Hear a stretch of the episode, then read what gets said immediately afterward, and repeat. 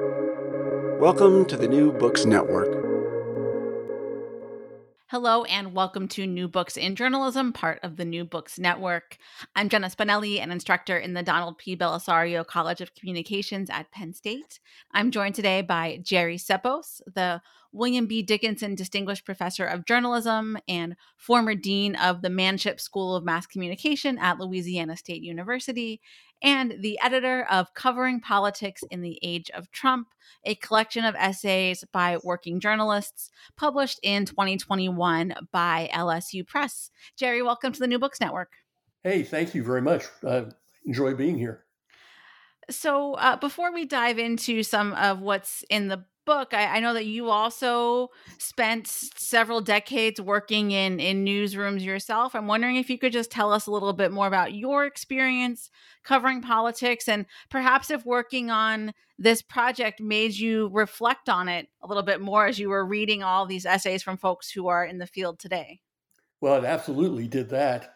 Uh, but I'll back up and and uh, tell you uh, my history uh, very briefly, which is that um, I was um, uh, executive editor of the San Jose Mercury News, um, and later uh, vice president for news of a company called Knight Ridder, which um, owned San Jose, uh, and at the time was the second largest newspaper company. Unfortunately, is no longer in business. Uh, later, uh, journalism education had o- always excited me, uh, so I was asked to become dean of the journalism school at the University of Nevada, Reno and uh, later moved um, to um, Louisiana to become the dean uh, here. And um, lots of uh, professional uh, involvement, and a lot of it really did did involve the question of uh, how how should how should we report politics? Uh, what should we be doing? How candid should we be? and you know, in the in the easy olden days, when we didn't have uh, the complexities that we have now, it would be silly questions such as um, should we correct a candidate's uh, grammar when we when we quote the candidate? Uh, and now, obviously, it's it's a lot more complicated than that. And I think the real question is how far do we go in uh, declaring that a candidate uh, famously uh, lied? Do we use the word lied? Um, my preference happens to be to perhaps describe what happened rather than to put a label like a lie on it. Uh, and I'm not sure uh, the public is aware of um, of all those uh, idiosyncrasies.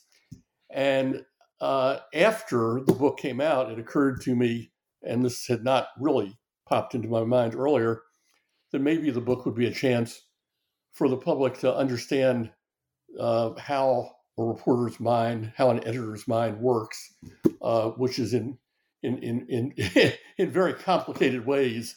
But I hope I hope that the book did that.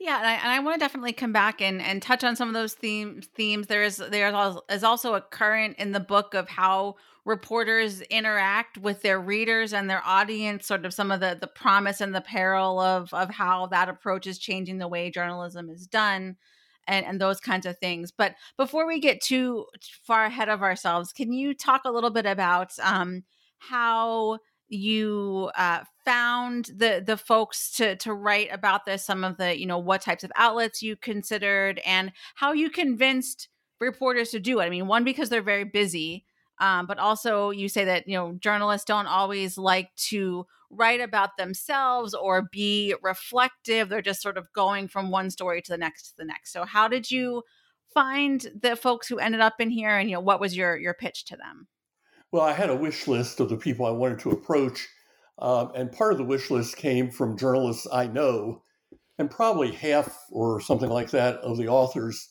are folks that I've worked with over a period of um, I don't know. I say that I've spent 50 years in journalism, so somewhere over that period I've worked with a lot of them, and I would ask some of them, "Hey, add to my wish list. Take a look at it. What do you think?" And one thing I wanted to do was to get a good gender balance I wanted to get um, uh, some uh, uh, ethnic and racial diversity, um, uh, both of which ended up to be very easy. Uh, I wanted to get a variety of um, outlets because now it's not just calling the newspaper reporter, it might be calling the online reporter, certainly the TV reporter, uh, magazine writers, uh, and um, I, I, probably um, I probably uh, talked to um, I'm taking a wild guess maybe uh, 50 or 60 journalists to get the 24 who wrote for the book. But as it turned out, the 24 who were intrigued by it and all said they found it interesting and exciting, and time was the reason they said some of the people said they couldn't do it. But we ended up uh, getting people like uh, Ashley Parker, the uh, White House bureau chief of the Washington Post, my old friend Charlie Cook from the Cook Political Report, um, from uh, broadcast, uh, several people, Major Garrett of CBS, Paul Farhi, the uh, media columnist for the Washington Post, media reporter for the Washington Post, who had a really interesting outlook because he's sort of inside and tries to do some of this uh, along the same lines. Uh, Mark Leibovich, then from the New York Times Magazine. So, a, a wide variety of reporters. And I must say that I have never, uh, in those 50 years of journalism, I've never had such an easy time editing because these are uh, people who write fluidly and they're used to writing on deadline and they actually met their deadlines, which uh, for a journalist is quite quite amazing. So it was an interesting collection of people. Um, some of them were quite critical of journalism, which I was glad to get in the mix. And all of them told personal stories about what it was like to, as the title says, cover politics in the age of Trump, because his campaigns uh, were unlike any other in, in the history of presidential reporting. Yeah. So, you know, one thing I did not see, and you you did you did a nice job there of sort of outlining some of the different outlets and the different reporters you covered. But one thing I I did not see was anyone from conservative or right wing media, uh, you know, Fox News or even perhaps outlets farther to the right of that. I'm wondering if that was something you considered or how, if at all, that story might have fit into this this picture you were trying to paint with the book? Well, I, I made the decision to stick to um, uh, mainstream uh, outlets, so that uh, narrowed it down mm-hmm. some. Uh, however, uh, writers like Salena Zito um, usually write for conservative mm-hmm. audiences, so I think that we had a uh, um, a representation there. Um, Alexis um, Simendinger uh, actually was in the Trump administration briefly. Uh, so she also brought a bit of a conservative voice to it. Mm-hmm. But you know what's interesting? Uh, uh sitting back and looking at the overall content, uh, I had trouble deciding uh, who's liberal and who's not. This was focused on journalism more than on what the candidate was saying, if that makes sense. so I think everyone managed to um, the way that we do in everyday journalism managed to put their partisanship away, uh, and particularly because they were focusing on the process, on how the sausage is made, hmm. uh, rather than on uh, the guts of the campaign. Uh, I, I, think we were able to avoid partisanship. Mm-hmm. Yeah. Uh, so you know speaking of that how the sausage is made uh there the quote from uh marty baron of of the washington post are we at war or are we at work? or that question comes up several times. I, I can recall it in at yeah. least two of of the essays. Perhaps it's in more but um why i guess what what is it about this particular time or this this moment that you think that that made that particular metaphor so relevant or something that so quickly came to everyone's minds? Well, because I think we've never had a, a candidate uh, like Donald Trump. Uh, we've never had campaigns like the ones he ran. I mean, when when the candidate you're covering says you are the enemy of the people, you the media are the enemy of the people, you've really got to say to yourself, uh, okay, I'm going to report that quote and I'm going to report it as objectively and fairly as I possibly can. Uh, and that you know that leads into the controversies that you were talking about earlier. Uh, just how fair should that reporting be? Should there be a separate sentence saying "never before," if I'm correct about that? Uh, never before has a candidate said the press is the enemy of the people. Uh, should that uh, that just occurred to me this moment? But should that sentence be in a story?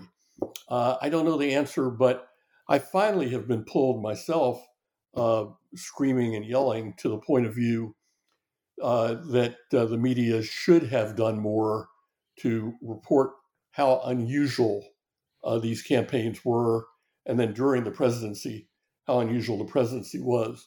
Um, I'm an old-fashioned uh, tell it the way it uh, uh, the way it is journalist. The way it is can be defined differently, and I wish that um, probably all the media had stepped back and said, should we be as exactly down the line as we have been? Um, and uh, and I don't know the answer to that question. Right. Well, and I think you know a lot of of scholars or people who are not doing this work day to day, it seems obvious, right? Like, well, of course, why aren't you doing this? Why aren't you having exerting more of a of a moral voice as some put it or you know acting more directly in service of, of democracy is another way that i i hear it right. framed um but can you help shed some light on that from from a journalist's perspective both from your own experience and from what you heard through the essays in this book about you know why perhaps that might not be as easy as as somebody who is just looking at these things from an outsider's point of view might might believe it to be. Well, yeah, for journalists um, uh, of my generation, when you've been trained and it's hammered into you, and then you've hammered into younger people that you should be absolutely objective, uh, whatever that means. Uh, it's hard to switch gears and to and and and to write what you're talking about in the newsroom. As you know, newsrooms are full of uh, gossips and and uh, people who like to talk to each other. And I guarantee you that in, in the background, the, the noise in the newsroom is, oh my God, I can't believe that President Trump said this, or I can't believe that he called us the enemy of the people. And then we go, we put on our ties, if we still wear ties, um, and, and leave all that out and just write it in very black and white terms. And I, uh, I worry about that and think we probably shouldn't have done that. Now, take very current times, and there's some Twitter dialogue about this um, in the last few days. Um, are are journalists um, uh, applauding too loudly for the Ukrainians? Again, I, I don't know it. I don't know if it's come up before as a subject, but it is interesting, especially on cable news much of the talk is, wow, I'm glad the Ukrainians, and it's almost said this bluntly, I'm glad the Ukrainians managed to take out those Russian planes. Um, is that going too far? Um, I, I, I, think it probably is. Interesting, though, interestingly, though, it probably reflects the audience. I'm not sure about that, but most Americans seem to be pro-Ukrainian uh, right now. If the war goes on for a long time, I don't know if they'll be that way. And if the war goes on for a long time, should the media be saying, wow, we know everybody was in favor of the Ukrainians, mm-hmm. But for how long can we go through this?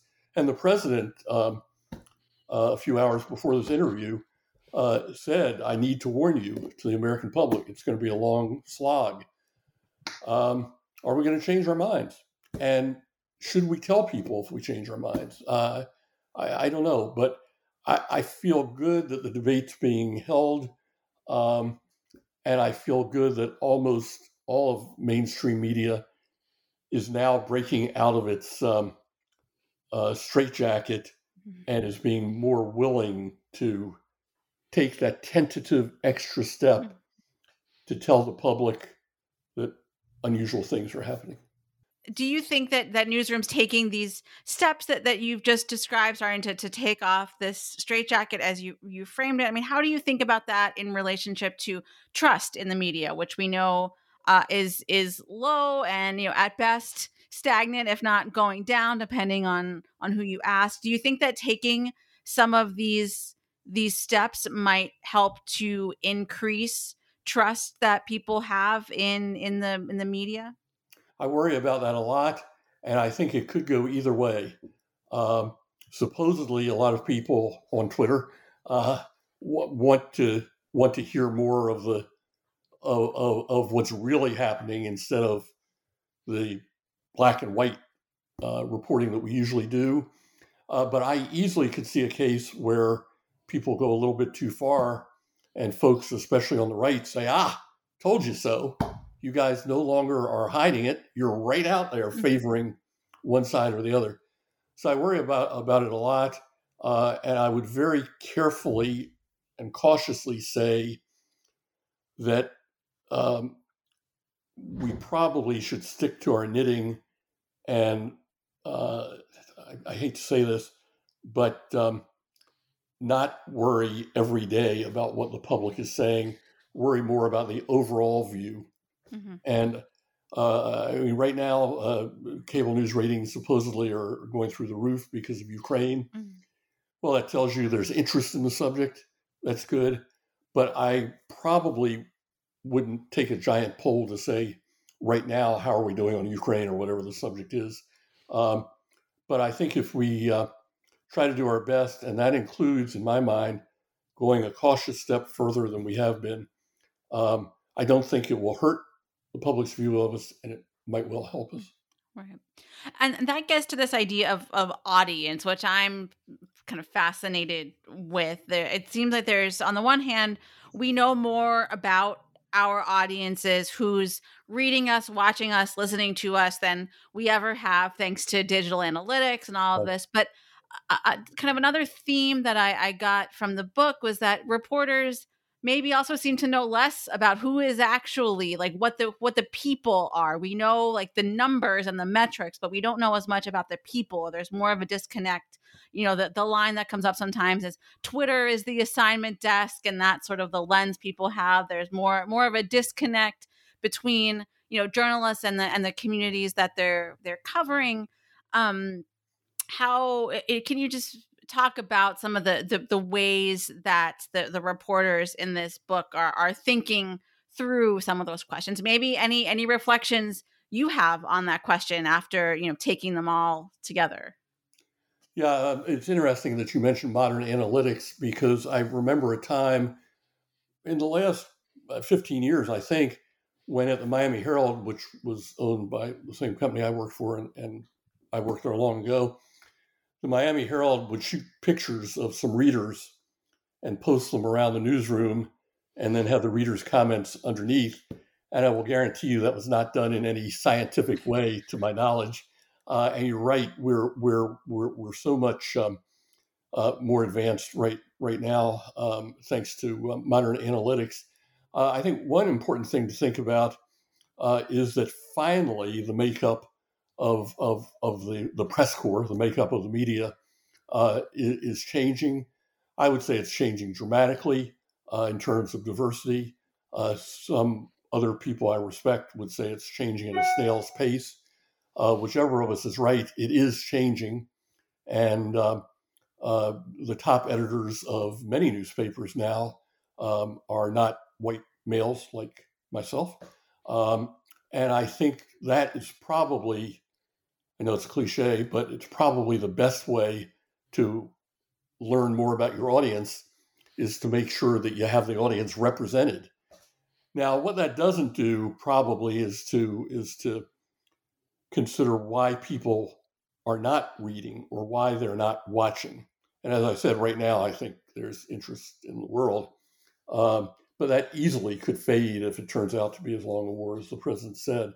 Um, and I, I, I, I don't think we fully understand why some people, many people, just don't care. And that probably bothers me most of all because we have a core audience and some of that core likes us, some doesn't like us, but at least they pay attention to us. So the ego is not permanently damaged. But I think we know very little about the people who don't care. And that, um, and that worries me a lot. Hmm. Yeah, maybe an interesting line of research for others to to pick up on right. or to try to learn more about. Absolutely. Um. So uh, you know, I I thought as I was reading this, eh, there are several stories, particularly toward the beginning of the book, that talk about the out on the campaign trail with Trump and the events and the and the rallies and all of these things. And then there are, there are two kind of bigger takeaways that I had from reading these stories. I mean, one is that uh, you know, in some ways, even though you know media and the types of media have changed so much in the past couple of decades, the the process for covering candidates, particularly presidential candidates, is still by and large the same, where there's a traveling press corps, they go out and cover the stump speeches, and it's the same thing every day for the most part. And it, it, and Trump in some ways exploited that because he knew that, and so he would always try to say something outrageous that would get get attention and all the rest of it. And so I, I just wonder if there, if you see perhaps that there needs to be a change in how we cover candidates, particularly presidential candidates, as, as, we head into you know the next round of election cycles here. Given that you know everybody has the news at their fingertips all the time, or at least the the capacity to have it at their fingertips. It's not like you have to wait until the candidate comes to your town and find out what they have to say. Um, yeah, I I um, I remember uh, working at the Miami Herald, and I confess I don't even remember what president it was who came to town, and on his way out of town, um, a rock or two was thrown at him. And I remember, and I respect the Associated Press and have tons of friends there and, and, and, and love the organization. But I remember that that night the AP did what, what we all kind of did, and they topped or rewrote the top of the story to say, oh my God, um, a rock was thrown at the president. And the reason they did that was it, it was the most recent thing that had happened. Earlier stories probably had led with his with the stump speech, and now this was a, a new thing.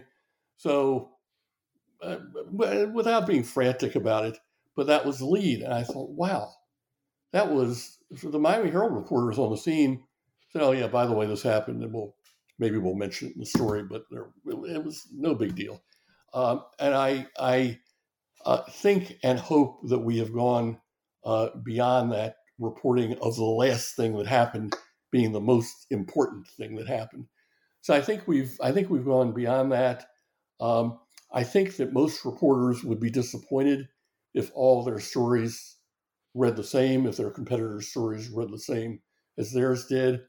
And I think there's a little bit less attention to the stump speech that probably uh, frustrates candidates but I think most journalists are now saying, wait, everybody heard that, and they might have heard it hours ago. And that's part of new media, as, as you said. So I, I think we're trying to go beyond that um, when it's when it's uh, when it's possible to, to do that. Uh, but uh, my favorite uh, parts of the book were those that dealt with um, being uh, cited from the stage uh, and being called out by candidate Trump. Um, and I was just imagining how um, uh, frightening or off putting that must be to uh, uh younger reporters, uh, or actually to any reporter. Think about it. You're covering a story, and the guy in the front is saying, Ah, where is where is uh, that Haberman person from the New York Times? Where's that Parker person from the Washington Post? And I told Ashley Parker of the Post that she uh, won uh, won the prize for having uh, the best uh, lead, the best first sentence uh, to her installment, which was "They say you always remember your first period," and um, despite what is flashing through your mind, um, what she meant was you always remember the first time you're called out by the president of the United States. Um, and she then went on to say how she had to focus, even though she said she was blushing, she had to focus and write the story and not let that um, uh, uh, damage her reporting. And imagine how tough that would be. Uh, uh I, have been in the business a lot longer than she was at that moment, and I, I don't know what I would have done. Uh, she had, she had another fun reaction uh, there were, I think, paper signs hanging from the press tables. And she took down the sign that said Ashley Parker, then of the New York Times, because she didn't want the world to know that she was the person being called out. So uh, uh, I don't know if that answers your question, but I think we're trying to go a little further. And, and this goes back to the question of are you just going to report what the candidate says? It's all part of the same debate. And I think almost everybody would tell you now that they want to report more than mm-hmm. just what the candidate said and to take that tentative extra step to say, whoa, reader, you ought to know this is quite unusual.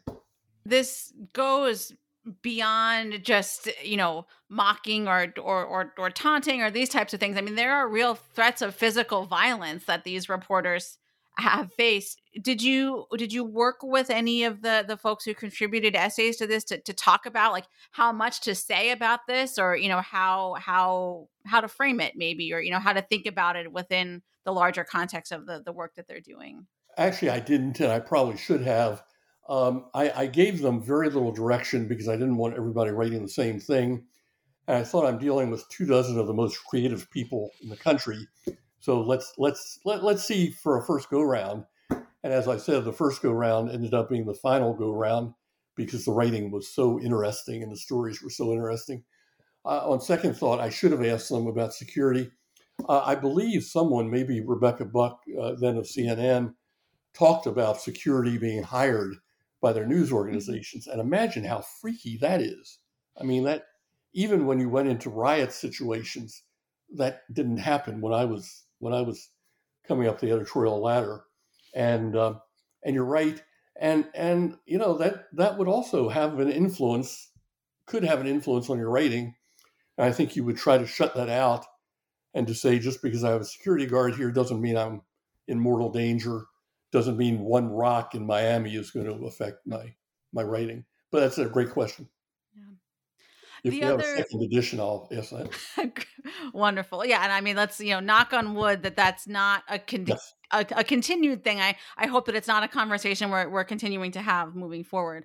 Yes. Um, another dilemma that I think journalists are are facing or, or, or sort of grappling with is this notion of how much they themselves become part of the story. You know, particularly the you know political reporters for the major outlets, people like Ashley Parker or or Maggie Haberman or other people from the Times, the Post, the Wall Street Journal, etc. Right.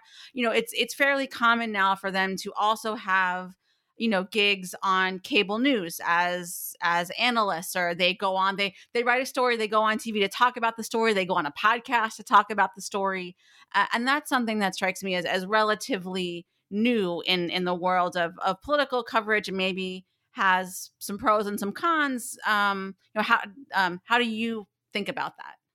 Yeah you're absolutely right. I've talked to a few editors about that who say to me well first i don't know that i could stop it if i wanted to because they're free people who can do whatever they want. Um, uh, second the editors i've talked to and i both agree, and I hope the book does this also, that that it, it's good to to probe a little bit and to see how these people think and to see that they're normal human beings and they're not terrible people. Um, I would live in fear, I confess, uh, that one of my reporters might go further than I wanted him or her to go.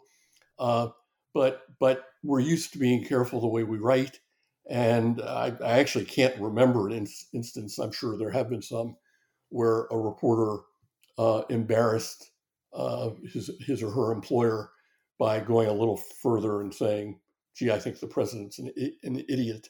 Not many people would do that, and it hasn't happened. And by and large, I think I think that it's a good thing because uh, it does show them as, as, as human beings, and that's what we are.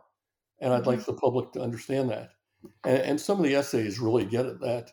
Um, um, one um, one essay uh, dealt with um, uh, uh, he may not even have been candidate Trump at that point, but with um, Donald Trump uh, inviting a reporter to fly down with him to Mar-a-Lago, and um, the reporter um, who is a- actually uh, absolutely brilliant, McKay Coppins of the Atlantic, who's a beautiful writer, ended up writing a story that um, uh, Mr. Trump did not like And according to McKay Coppins, his background even was investigated by people that Trump had hired. And there was a, basically a campaign to, to get him. Um, and uh, I don't know if McKay had ever written that before this, um, but I thought, you know, it's okay for the public to see what crazy things happen and how um, how how the people we're writing about sometimes overreact, and anything that uh, demystifies the process of journalism, I think, has to be good. And as you know, we've been very bad at that over the years and I think we're doing we're doing more and more of that now. And I think that's a good thing. Uh, in, in, the Ukraine, um, you know, there's been some remarkable um, uh, personalized, if that's the right word, reporting. Uh, and again, some of it gets to the edge, talking about the horrible scenes that the reporters have seen. But I felt like it brought the conflict to life, but it also brought the reporters to life. And you know, even if they did show um, a bit of um, emotion about the horrible scenes they're they're seeing, um, that, that that's okay. It told me more than a very straight report would have done. And if you think back into journalism history, um, we, we, we've seen in, in World War II, we saw just a few reporters who became famous by writing about the common GI uh, I think that added to the public's understanding of World War II. And I think the same thing happens in Ukraine.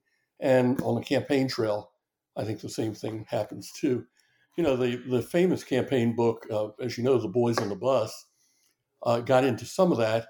However, it perpetuated the image, possibly an accurate image, that everybody hung out together, everybody got drunk together. And I, I saw that um, Walter Mears of the AP died recently, probably the most famous campaign reporter of this generation. And um, although I knew Walter, I never knew this happened on the campaign trail. Uh, he was such a good journalist that when people were stuck and thinking, you know, what was the most important thing that happened, they would yell out, Walter, what's the lead to this story? And I thought, ugh, ugh, I wish that hadn't happened. And it does perpetuate the idea that we're all, we have a little cabal and we're all sitting on the bus together. Um, and I think that's probably a bad image. I have zero doubt that it was accurate, uh, but I think it's, it's probably a bad image. And I, I would prefer, even if we're going to drink together after the event, I would prefer that we do our reporting separately. Yeah. Yeah. You know, another uh, trope perhaps of of journalism in the in the Trump era something I've seen referred to as Trump safari journalism like going out to places in rural America to find Trump supporters this is the you know going to to diners in Pennsylvania and Wisconsin yes. and Ohio and all the rest of it but yes. you there are, are are several chapters in the book that talk about some of that reporting that you know reporting that happens outside of of Washington or outside the direct periphery of of the candidates. Um, what what did you learn, or you know, in in what ways perhaps do the does the the essays do these essays uh, in that part of the book maybe prove that stereotype wrong or help to dispel some of those myths about how we're covering everyday people in this era? Yeah, I, I find it interesting because several of the essayists uh, um, including uh, Ginger Gibson, now at NBC, and a graduate of LSU's Manship School, by the way. Um, Ginger wrote about the best place to uh, interview people is in the Walmart parking lot and had some hilarious instances where somebody was so upset he, about the press that he let a shopping cart crash into a car. Um, and on Twitter right now, there's uh, much kidding that I find irritating that uh, the New York Times uh, covers campaigns by sending somebody to a diner. The diner in Ohio is the trope that I've been seeing this week. Um, uh, I think uh, I think there probably ought to be more diners in Ohio. Maybe we could get away from diners, but there there could not, despite what the elitists on Twitter are saying, there could not possibly be anything wrong with talking to voters. I mean, that's the idea. The things I would watch out for uh, there's probably not analytics on what diner has which kinds of voters. So if I were doing it, I would try to get a mix of voters. And I would also say on on on on the diner trail, I hope it's not just older white journalists who are in there. Uh, I hope it's people who look like the other people in the diner, just all sorts of folks. But I don't see anything wrong with that. And in fact, if you're not talking to voters, what in the world are you doing in, in, in journalism? Uh, and to some extent, polling, which is also criticized a lot, polling uh, does the same thing. And I don't know that I've ever admitted this, so here's a scoop. Um, but I find horse race polling, which is highly criticized today, fascinating. And um, uh, I like to see how it changes over time and how one speech can change it and then bring it back to where it was. Um, so I, th- I think any way, whether it's a diner or a poll, that you can talk to real live voters is, is great. What could be wrong with it?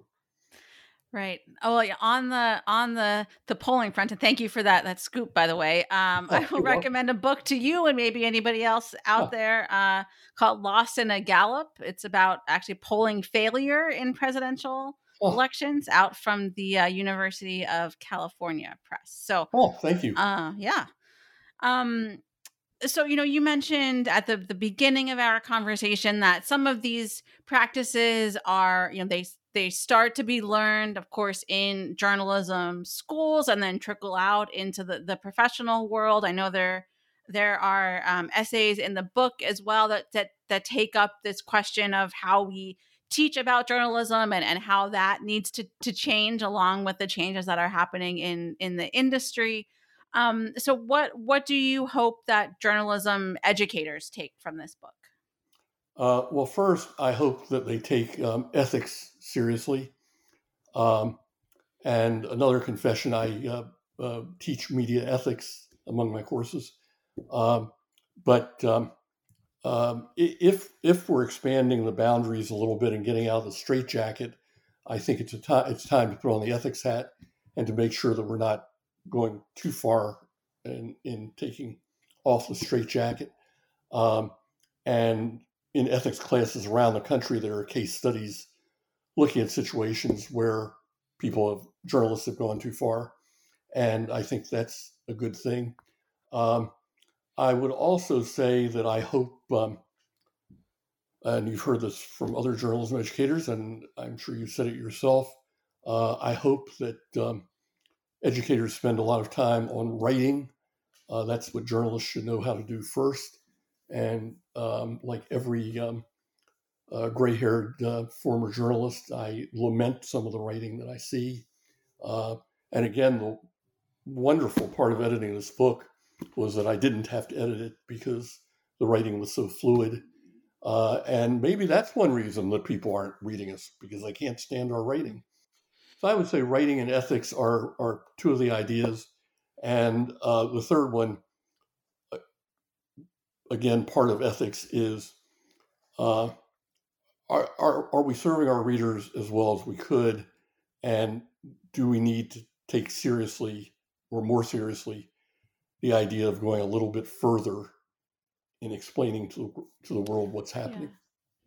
Yeah. You know, that makes me think of this notion it's it's called several different things i think it started in the in the 90s as civic journalism and yeah. today it's called engagement journalism yeah. or community center journalism and you know the, the idea being that you know readers or or the audience has a more direct say in how stories are covered in the sort of news agenda setting process you know what's newsworthy or what's not um how if at all do you see some of those aspects fitting in here? Do you, do you think it's applicable to something like national politics, or is it perhaps best served on a more local or you know community level? Funny that you asked that. In the ethics book that I use, there was a case study of a reporter who um, um, engaged by getting very close to, to homeless people, ended up having a homeless person over to her house for Thanksgiving and my tr- traditional uh, antenna went up, and I thought, oh, I wonder if that's going too far. And then invited some homeless people to live with her, and I think I probably scared my class half to death when I said, "You don't do that." So, um, I, first, I'm never positive what people mean by engagement journalism. Uh, I do think there should be some kind of a barrier between us and our subjects, in, unless we say to the reader, listen, I am in bedding with a homeless family for two years. I'm going to tell you everything that they did. It's like some of those early TV shows did, living with a family that was in turmoil and was a screwed up family anyway. Um, I, I, find myself wanting to draw the line there somewhere, and I'm not sure engagement journalism is the only, only way to to reach people. Um, but I, you know, on the other hand, I'll just flip around and say that I do um, uh, hypocritically worry about the fact that most of us, at least pre-COVID, when we could socialize, socialize with people like ourselves. A lot's been written about that socialize with politicians. Uh, I've told my students that uh, invariably they are going to end up either dating a politician or dating a fellow journalist or having a conflict somewhere and suggesting ways to avoid it. I'm not sure I've come up with one. Um, I, I, I wish that in our off time, we made our comfort zones a little bit bigger and hung out with people who really do have to worry about how they're going to spend four or five dollars for a gallon of gas. Um, uh, I picked up and then uh, put back down at the grocery store store right before uh, we talked today.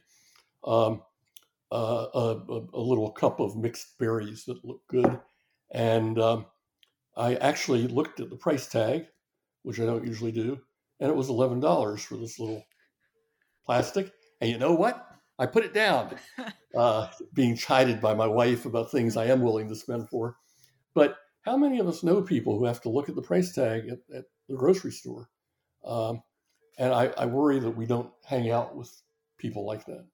Right. Well, I mean, that could lead us to a whole other conversation about you know pay disparities. I, I, bet people working for local newspapers probably have those those i bet you're right. Um but we will we won't we won't go down that path today although I, I think we could definitely say the same about people who work in the academy right you know socializing with each other and it's sort of yep. another closed loop system so to speak.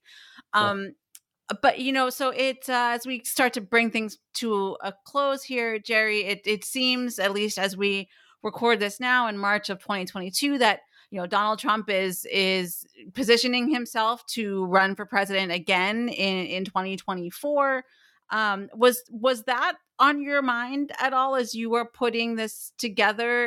In the the fact that you know how to what extent is this book not just a, a reflection on the the first Trump presidency and and campaign but how much it might be a, a, jumping off point or or a playbook in some way for what might be to come over the next couple of years?